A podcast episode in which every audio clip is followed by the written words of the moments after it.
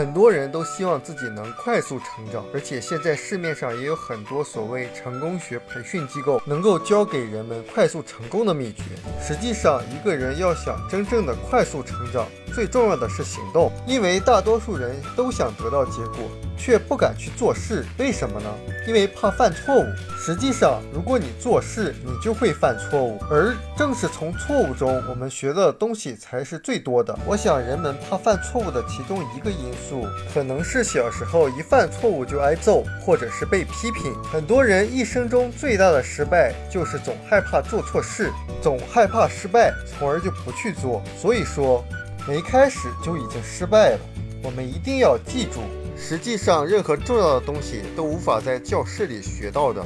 必须要通过采取行动、犯错误，然后改正错误来学习，这时智慧才有可能产生。你能想象一个小孩子是通过听录音、看书或在教室里学，然后学会了走路吗？他可以不经过任何的摔跤就学会走路吗？而他走路的智慧恰恰来自于经常摔跤，所以说他学会了如何去避免。另外，对于大多数人，富爸爸是这样说的。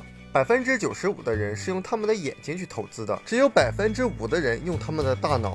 当人们决定购买一项房地产或者一只股票时，通常是根据他们眼睛所看到的，或者经纪人告诉他们的，或者是一位同事的热情暗示来做出决策。他们通常是用感情而不是理智在购买。这就是为什么十个投资者中有九个赚不到钱。他们虽然不一定赔钱，但就是赚不到钱。只是收支平衡，赚些钱也赔些钱，就是因为大多数人用眼睛和情感投资，而不是用大脑投资。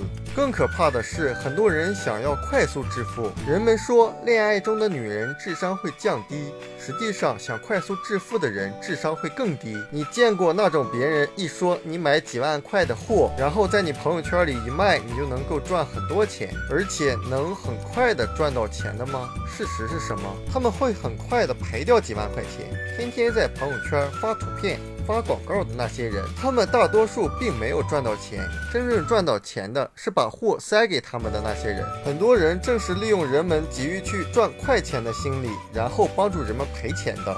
当然，并不是说不让你去做任何事情，而是一定要学习，一定要学会思考。而人们在生活中往往是让盲人给盲人去带路。如果你想成为右象限的 B 和 I 那样的专业人员，你需要训练你的眼睛，只看事情的百分之五；训练你的头脑，看剩余的百分之九十五。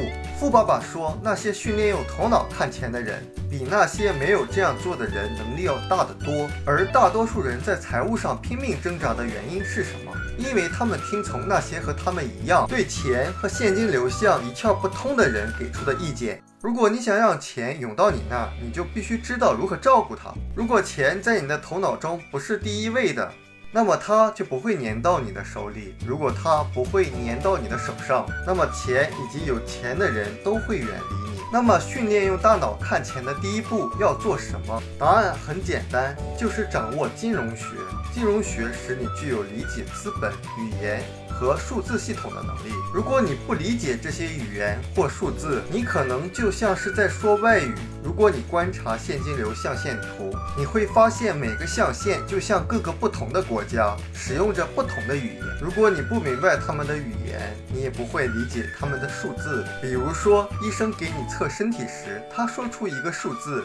你根本不明白这个数字意味着什么，是健康还是不好？这个数字是关于我的健康的全部信息吗？肯定不是。不过这是一个开始。就比如说，我持有的股票市盈率是七，我的公寓回报率是十二，这就是我需要知道的有关我的财富的全部信息吗？答案肯定是否定的。但这同样意味着一个开始，至少我们开始说同样的语言，使用同样的数字，而这正是金融学及。财务知识基础的开始，开始时就要认识这些语言和数字。你发现左下线的人总说我没有钱，所以我就没办法挣钱，也就是挣钱首先要投钱。但是右象限人的观点，用钱挣钱的能力源于对这些语言和数字的理解。就像富爸爸一直说的那样，如果钱在你的头脑中不是第一位的，那么它就不会粘到你的手上。